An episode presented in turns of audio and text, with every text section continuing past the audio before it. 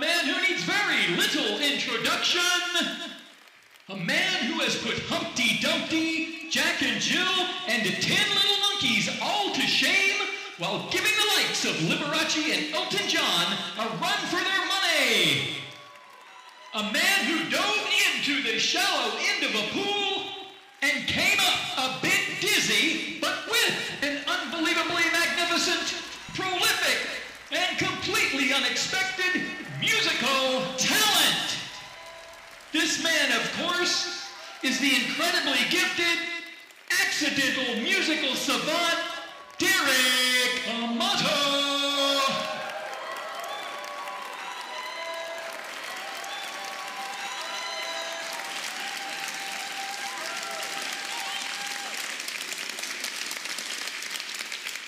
Hi, Derek. That was some intro. I'm honored and excited to have you on the show. We talk a lot about alien life here, and you are about as close to having someone on from another world as we could hope for. I'm so happy to be your first alien. You have no idea. I'm totally good with that definition. I'm introduced. Oh, good. Now, um, am I correct in saying that you recently returned from a trip to Paris? Am I getting uh, that right? You know, I wish it was a month ago, but it was uh, it was like a year and a half ago. All right, pre-pandemic. Feels okay. Like it was, you know, a month ago to me still. Well, since nobody went anywhere this past year, our memories probably don't even count the last twelve months. I, I dreamt of going there all my life. It was like, for some reason, I thought I had to go to this romantic place. And, so uh, was it a working vacation? I had the feeling you were interviewed on a news channel or a talk show or something there. It was a whole like nine days of, of promotions leading up to this event with like the most um, prestigious, gifted people in the world. I mean, there was a panel of like, I don't know, fourteen people, and it was a, a multi, it was a all day event kind of. It was several hours long. Wow. Um, at the, at the, uh, at the Paris Grand Rex. And it was sold out, and you know, and I was so nervous because I was like, I don't think anyone's going to show up to see this kid from America, and I, you know, that hit his head, and geez, I walked down to the venue instead of taking a ride, and I turned a corner, and there was a line of people, and I thought I was going to get sick. Oh, dude, you're a superstar. You know? No, I'm not. I was just lucky enough to be included on this amazing panel. And um, so, yes, it was a working, and it was a promotion for all kinds of different organizations that came into play. So I was doing constant interviews with magazines and television, and um, it was really, the whole trip was absolutely amazing, everything. Well, we're even more honored than to have you here on our show. That's um, kind of you to say. Thank you. And it's my we, pleasure.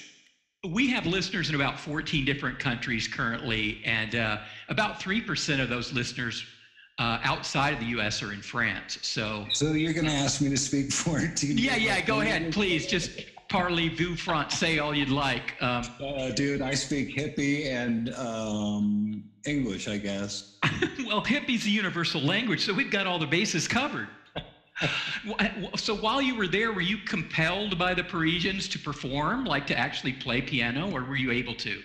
I was able to. I mean, this, I've already, you know, my head injury was fourteen years ago. So I've been performing musically and speaking for the last, you know, twelve of those fourteen years. And Paris, you know, everything I've done up to Paris, that was like the grand illusion for me. And um, so they invited me over to, I got to do both. I got to do like a storyteller set where I got to talk and play. So I got to perform during. So of course I picked this amazing French pop star, this beautiful young lady, and she joined me on stage to sing the single that I had released with Mandy Harvey from America's Got Talent. You, you, you remember the um, Mandy is a deaf jazz vocalist. And um, so Mandy and I had released a single together, and, and I got to do that same song um, with the French girl, uh, this amazing Joyce Jonathan, and she just tore it up. And uh, yeah, so it was, it was a work thing, but to me, it felt like an entire vacation. So, you know, they, they, they have beautiful food, which I was just, I can, was continually eating. and um, walking. I love to walk around and see everything. I'm fascinated um, with with it all. And I got to go to Notre Dame to service like three times while I was there, right before the fire, actually. And um, yeah, the whole trip was bizarre and nine, I think it was nine or ten days long. And it was so far one of the highlights of what I've been so lucky to do. I kind of uh, want to do it like every other day. So I hope they call back. Would you live there if you could? Yes. Oh, great. A, the answer is a very quick guess. Uh, my, my sister's been wanting to take me there for years. She always, she goes every now and then. I don't know if it's a regular trip, but she uh, she does uh, interior design. So she goes there for all the, right. you know, just to see what's available in the rest of the world, you know. And, of course. And so uh, she's always uh, threatening to take me. And uh, um, you, you know, have I, to go. It's uh, make it make it a bucket list thing. And you'll want to go back. I mean, my experience, and I, and I think they treat me just like they would treat anybody else, you know? I mean, I did have a team of people that assisted, you know, for everything I got to do while I was there. So, but I don't think that made a difference on how I was treated as a person. They were, they were kind and delightful and all that fun stuff, loving and catering, and it was just fascinating to see the different culture and the, the beautiful language and the food and more food and more food, right? Pretty people and more food. But you have an amazing story and a life that can be gingerly described as somewhat accident prone. Um, do, do you mind telling the story of your accident briefly again to our listeners in your own words? I don't mind at all. Which which one do you want? Number just, seven, number four? Well, the transformative swimming pool incident that started your whole wild ride. Um, I was on visiting my mother in the Midwest where I grew up, and we got together just with a couple guys I had grown up with since, I don't know, junior high, high school, and longtime friends. And we were just horsing around, and we, we went down to the pool, and we were doing backflips off the side of the pool into the water. You know, we were just being dudes. And this kid walked in with a football, and so we started throwing the football around, and one thing led to another, and I said, throw it over the water, and I knew I could run and jump and just kind of roll in as I caught it in the air, and I, I apparently I misjudged or miscalculated the depth of the shallow end, which I knew I was diving into the shallow end. I just thought I could deal with that, and uh, that was a complete failure, and I smashed the left side of my face and head and came up out of the pool. My memory is still weird about it. And, you know, I, I, I've been told this story by Bill and Rick hundreds of times in the last fourteen years. And I've told the story hundreds of thousands of times. Right.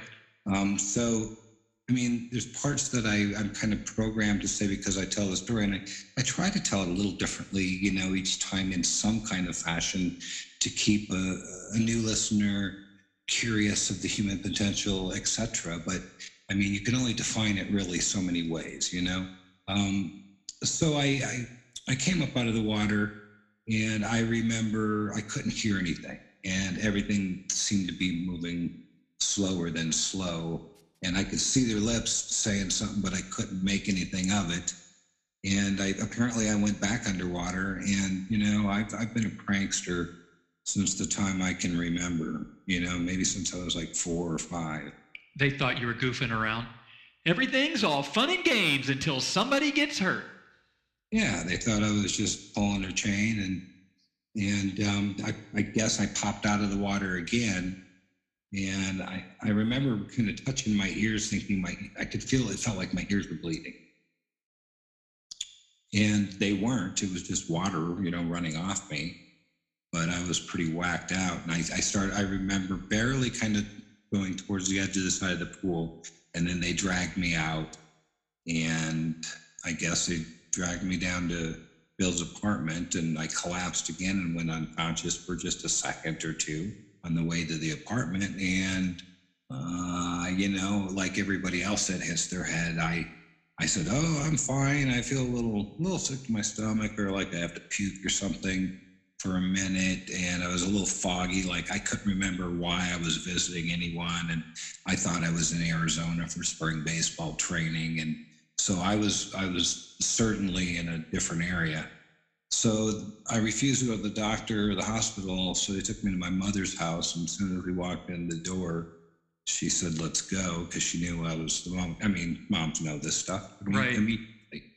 And I, I don't even think I had to talk. I think I just looked weird. I looked out of place and pale and whatever, beat up.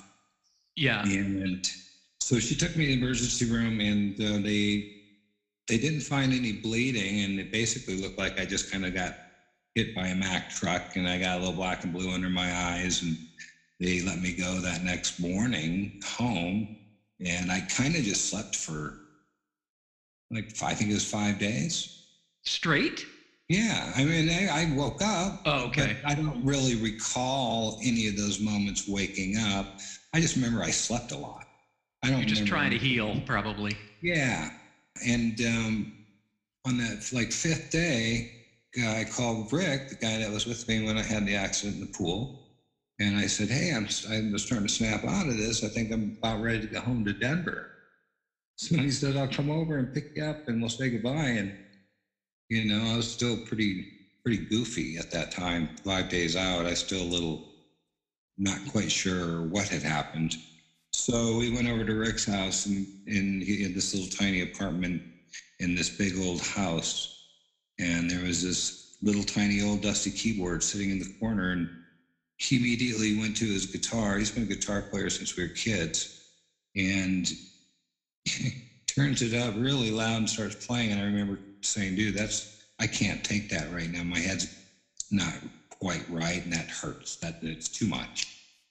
And um, I was staring at that little keyboard the whole time, and so I, I walked over to it, and he turned it on for me, and I just sat down. I just felt like drawn to it, and I I just felt like I got to go turn it on. And you know, I've tinkered, I've I've played. That's that's the curious part to me, is that that attraction that you just somehow oh, knew. Oh, it was like it was like uh, um, it's that energy that it's there's no questions asked. I mean, I just knew. Right. Right. So I, I, I went over and sat down. Rick turned it on, and and I just, my hands started playing fluid, God. like crazy stuff. And I was like, okay, this is different. Matter of fact, I, I don't even know what to say. And, you know, I've known Rick forever.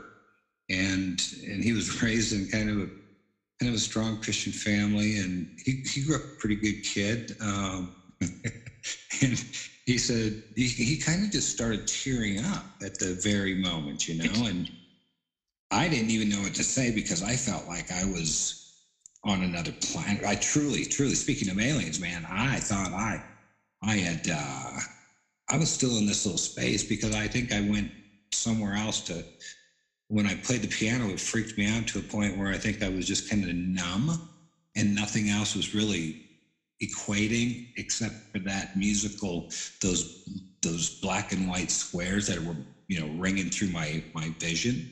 Right. So, you know, I, I went on to play for hours. We sat there and I just played, and we just kind of talked through it and laughed, and you know, he teared up, I don't know, a couple times throughout the few hours. And it was the craziest moment. But, well, put, but the, put yourself also in his shoes, Derek, that he's never seen you do this before. And this, I mean, when I heard your, oh yeah, little, he, he was floored. The little bit of music I've heard, that, that's, it's not so much your story that got my attention. It was the little scraps of music I've been able to hear that got right. my attention. And then right. that made me realize, that made me listen to your story, because the, the music is coming from somewhere. It's like a direct link, it seems to me, to heaven or something. It's just like, it's channeled. I don't hear that kind of music in normal everyday life. So I was like, what is this? It gets your attention, you know? I think it's abstract kind of stuff, because I think I struggle kind of sorting what what my mind's eye is seeing, because I see these black and white squares that go around and around twenty-four hours a day, nonstop, even when I'm sleeping. So I struggle with this nonstop constant composition when the other side of my brain wants to write my own structured music. And there's this fine line between what I like to use that my other side's composing.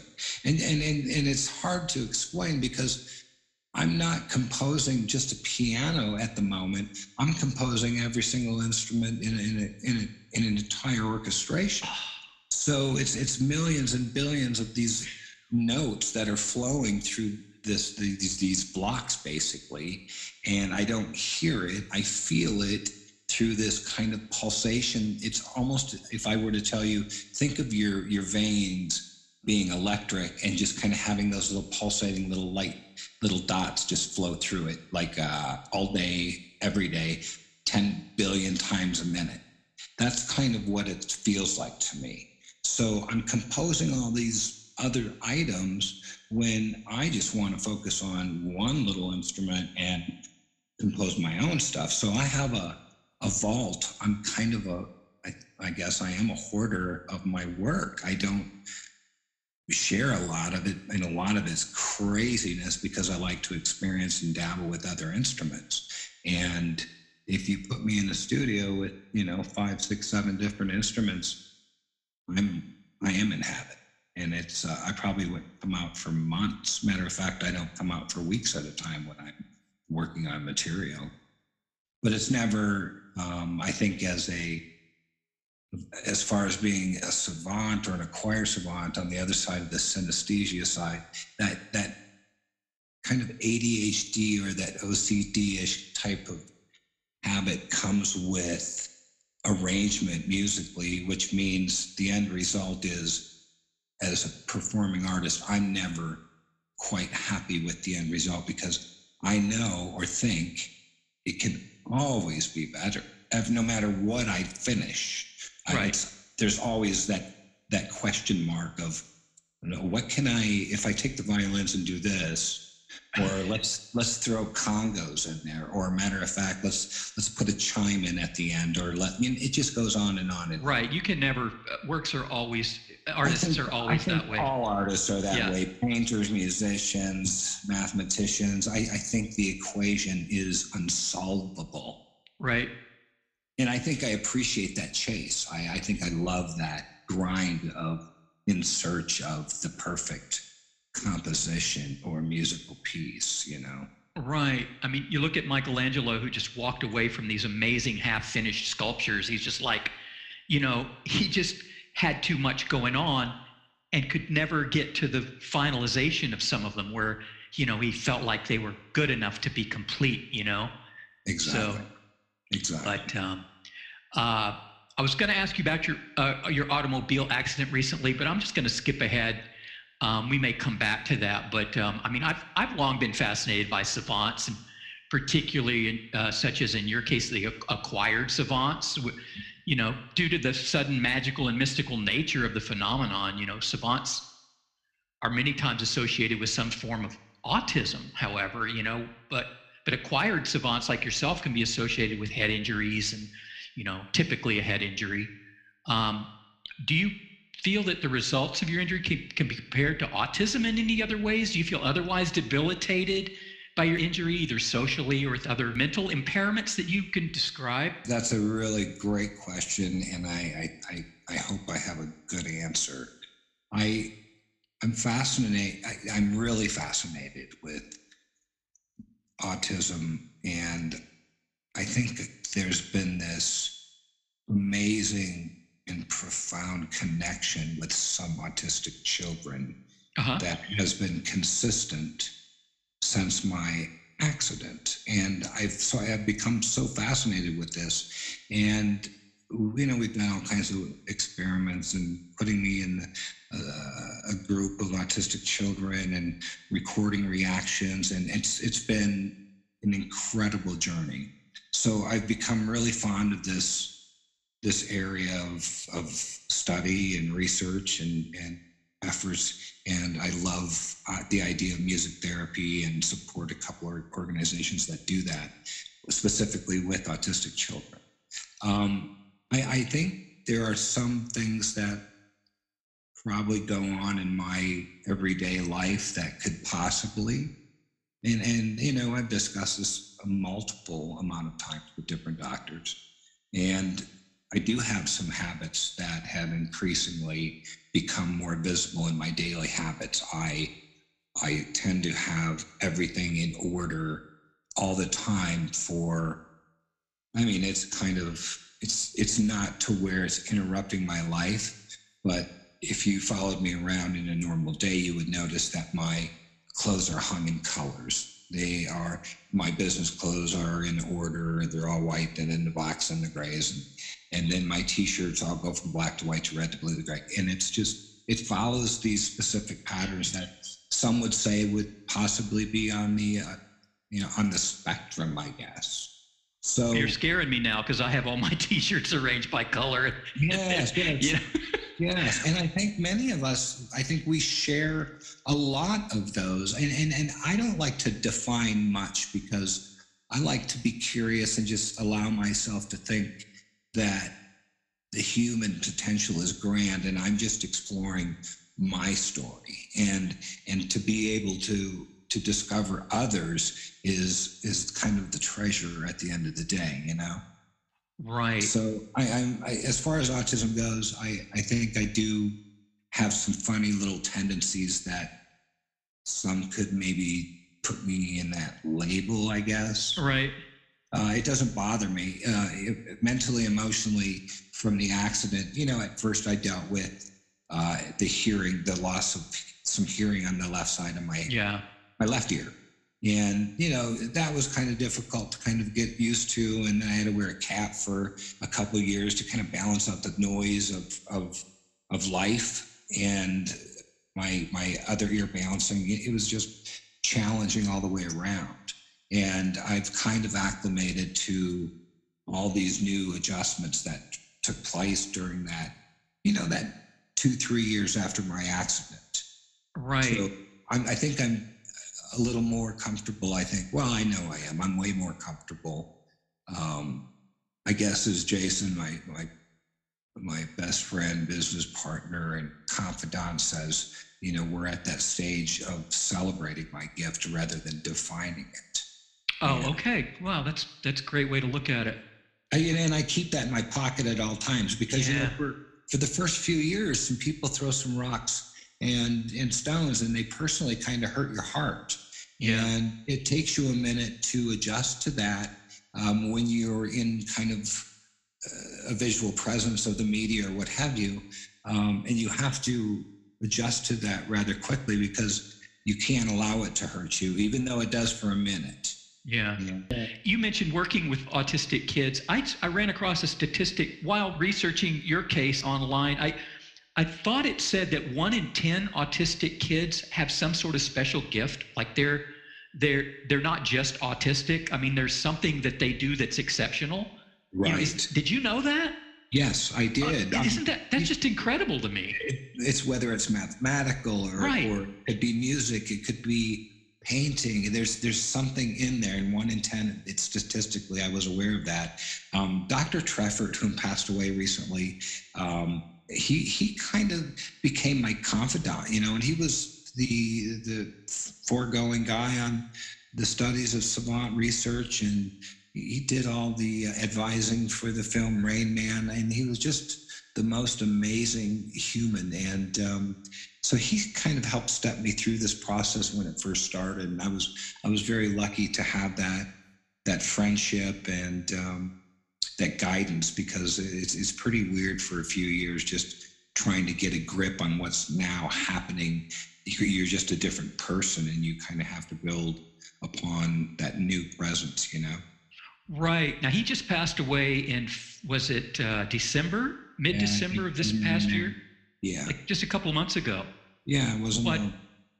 it must have been nice to have that sort of, you know, he's basically an an expert as much as you could oh, find on was, the subject. He was, you know? He was the, just wise and um, gentle and loving.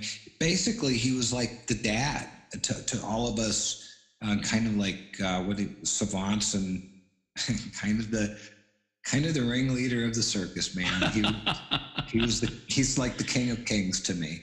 Well, it's yeah. one of the most fascinating subjects, you got to admit. And I mean, for him to be right in the center of it. And I'm sure he was lucky to have all, all of his patients, subjects, friends, you know, all yeah. the people that like yourself that he's oh, got to deal with. A, such a special circle of people that that surround him that right. he just had a part of, and that's that's pretty darn incredible.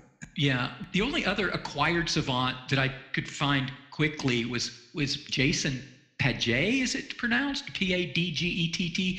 Padgett. Padgett. Okay, I thought yeah. maybe it was French or something, but um, Padgett. Yeah, that's what I was thinking. Yeah, but uh, he he acquired amazing mathematical abilities uh, through a head injury, and yeah. uh, then of course the the Rain Man himself, Kim Peake, who yes. died night, in two thousand nine, I guess. He was known as a mega savant. Kim and, was uh, a, he, Kim was like a prodigus or a, a born savant, and and probably, as far as I know, like one of the most gifted. Or gosh, that guy was just loaded with. With with giftedness, I don't know how yeah. else to say it. Every, everything he could memorize, basically everything. Unreal. And and, and worked at it, you know. But I don't remember uh, two minutes ago. I, well, don't feel too bad. There's a lot of people in that camp, myself included. But uh, as far as you know, Kim had uh, developmental disabilities related to congenital brain abnormalities. So uh, right. you know, though he had exceptional memory, he was. You know, if you saw the movie Rain Man, you understand it had to be a tough life for him. That's a solid point. You say it was kind of a struggle, because I think it was probably easier for him than we realize. Uh-huh. And I think it was probably harder for the, more hard for the caretakers. That's what right. I see is, you know, I'm pretty blessed that I have a, a family and, and friend support system. And I think that's what it is all about, really, because I feel pretty good, and you know, I'm lost and a little goofy and a little whacked out at times, but I think it comes down to that that surrounding circle of people that surround some of these other gifted people. Yeah, well, you you present well, uh, Derek. So you. I mean, that's you, really you're nice you, to say. That's really I mean, cool. That's you, nice you, to say.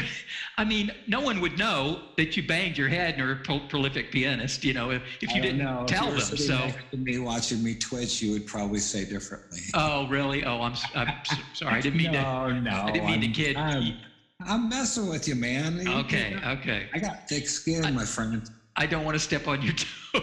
No, but, um, you won't. You know, another uh, just a. a, a, a what would be called a prodigious functional autistic savant with Asperger's syndrome was Daniel Temet. Now, he lives in France. Did you happen to meet up with him while you were? I have not met Daniel. Uh-huh. I met Jason, and I met Tony DeBlois, and I met uh-huh. Rex Rex Lewis Clark. Um, Rex is something, he is, in my opinion, like, well, Derek Paravicini right now is like the top of the list to me. Right. Um, And he's the blind piano player. He's a savant. Right. And, and but Rex Lewis is something beautiful on a, a brand new level, I think. And he's young, and we you know when he's when he's in his thirties, forties, this this kid is going to take over everything he does. He's so incredible. Um, yeah, he's he's something special. So I got to meet a handful of these people. Oh, good. And then I got to meet Jason. The, that was the first time I got to meet another uh, acquired savant, and that was on the Doctor Oz show. So that was kind of cool. Yeah, wow. that, was, that was a super cool experience. Now, when your trip into uh, to Paris, were any of those people involved there? Mm-hmm. No, I think I was the only. Yeah, I think I was the only American on the on the schedule or card. card. It wasn't a boxing event. Um, yeah, I think I was the only American. Okay, but was it savant oriented, or was it just general? It was, it was kind of, you know, you could yeah. group, you could group, I suppose, everybody in there to savant in some way. They, oh, okay. I mean, what do you call a guy that can stay underwater for? You know, I don't know how long it is, but it was longer than I've ever heard of or even seen possible by a human. And he walks on the bottom of the ocean. It's for long amounts of time. Really? So, to me, that's got savantistic character. Right, yeah. Um, and then how about the guy that can sit and go out of his body and literally leave his body in front of you? That, to me, is another character I would imagine of giftedness or savantism or whatever we're calling the frosted donut today. Right. So that he was more like a like, like just, the monks do, you know, where they slow their heart rate down or stop their yeah, heart. Yeah, yeah. And it, oh it was my gosh, it was, it was incredible, and I was, I, I mean, I don't even know how to explain this. That whole event, it was, uh, it was really cool because everybody on that panel was so bizarrely good at what they did. Wow. And I didn't get to close the show, but I got to go on before the closer. Uh-huh. I'm not even going to tell that story because it could haunt me someday. Oh, but okay. It was, it was amazing. I didn't expect the results. They were so darn good, it surprised me. But on what, what was I going to say in reference to that? Um, gosh um, darn it. Well, we were talking about the, you know, the savants, be, you know, that oh, being yes, a savant event. Um, yeah. So I, I didn't get to close the show is what I was saying. And um, the whole evening of events was absolutely, I mean, you learn something about probably every item of giftedness in a six hour event or whatever. Right. Was that televised? I, it, I don't believe so. And I don't know why it wasn't. I would, right. I would imagine licensing agreements. I have no idea how that works. Right. Um, I don't know. Maybe maybe it wouldn't have been funded. Who knows? Um, uh, well, Doctor Treffert said there was on, there were only around a hundred prodigious savants in the world, or, or or fifty acquired savants. So you're in a very small group. You know, I mean, it's it's a very prestigious group to yeah, be, it to is. accidentally bump into, so to speak. You know. I'm happy I grant, you know, ran into this circle of folks. It's been yeah. it's been a trip. It's been a blessing. It's been learning. It's been everything all in one kind of nutshell, you know. You sound like you've you've taken it in stride and really handled it like like a glass definitely half full. It's overflowing, really. If you what it sounds like to me is if you've got this wonderful music in your head going all the time, it must be wonderful, as well as, you know, I'm sure it has its challenges somehow or another, but it does. It's, and thank you. That's a compliment, and I, t- I thank you for saying that. I, I've kind of come to terms with, with the whole thing, and I try my very best not to, or to rec- not to recognize some of the harsh elements that come with it. You know, the memory issues. I come out of a grocery store, you know, after this car accident, and I can't remember if I drove or if I uh, was driven. Right. Or oh. what color the vehicle is that I may have driven there. Oh, wow. So I've, I've been, you know, in cognitive therapy for, uh, I don't know, several months during the last eighteen months. So, you know, I think dealing with those those sideshow items is what you have to focus on. And I do my best to just kind of say, hey, it is what it is. Uh, let, let's do what you can still do, carry on. And, um, you know, I'm, I'm here for a couple simple reasons, and that's to guide my children to the to the best best position and space on this planet, leaving the smallest footprint they can. Right. And the other item is simply to serve others, you know. The rest in, in between is is just travel, eat, and uh, do what you have to do to pay your bills. Right, right. I just happen to love all three areas because my job as an artist or a performing musician is my dream job. Yeah. And I, it allows me the freedom to work when I when I want to or when I have to. And um, I, my focus is on my children, my grandchildren, the new podcast and the streaming show. I mean, it's I have so much wonderful uh, things to look forward to that I just put the garbage on the side and, you know, roll through to the good stuff. A good way to compartmentalize, Derek, and I think a good place for us to end part one of this episode. Thank you for coming on. Thank you, Mister E.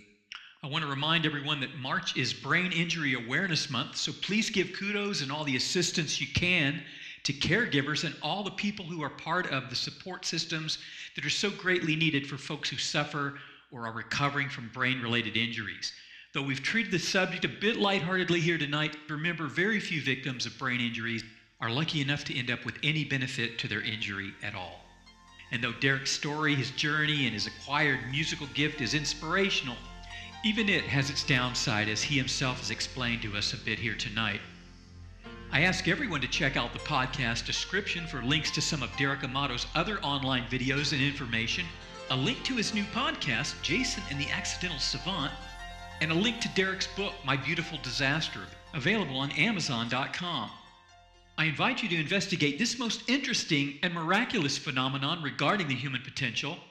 Check out the links in the podcast description for information on some other savants that Derek and I mentioned tonight, some that he's actually met. And keep a lookout for part two of this episode for more of Derek's amazing story. Stay tuned after the show for the Grey Matter Jukebox, featuring Derek's single, The Script, with Mandy Harvey, and a few other snippets of Derek's inspirational work to help you chill out for the day and also understand what all the fuss is about. In the meantime, thanks for listening, and don't stray too far, because we may be crazy, but we just may be the lunatics you're looking for. Turn out the lights, and good night, everybody.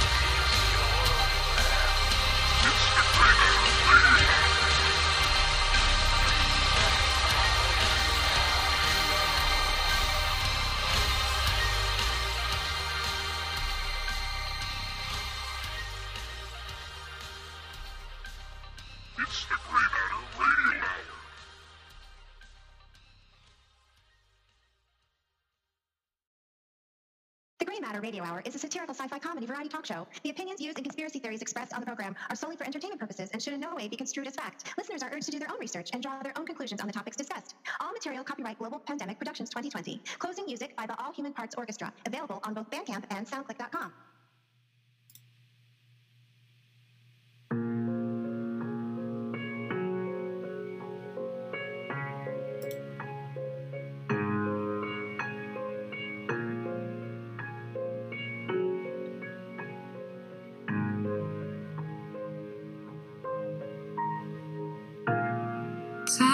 The headlines, the same.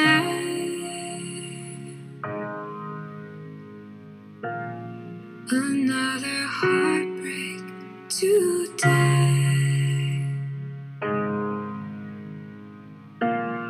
We've heard the story too little, too late.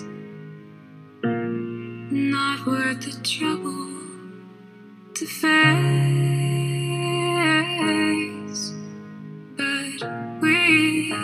Change.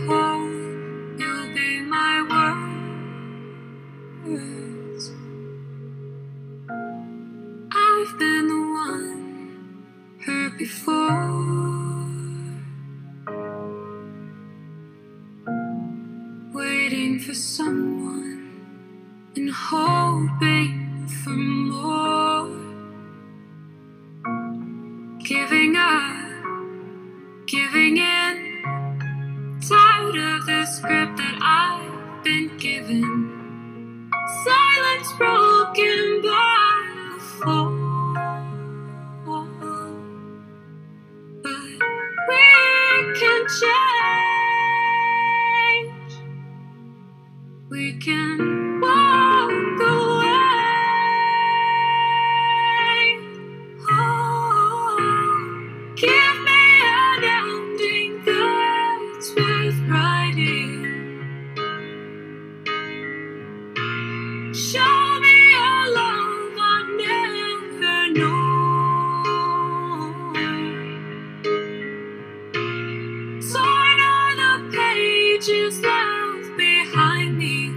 Make me whole, you'll be my words. Falling apart wasn't the end.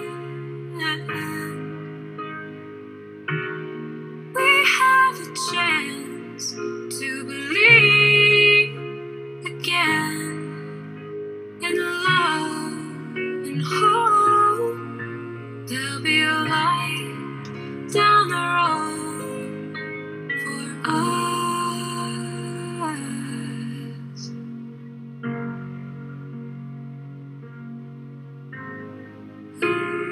Give me an ending that's worth writing.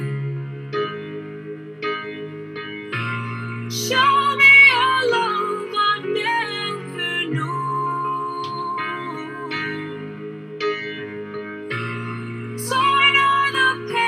Just left behind me, make me whole, you'll be my words.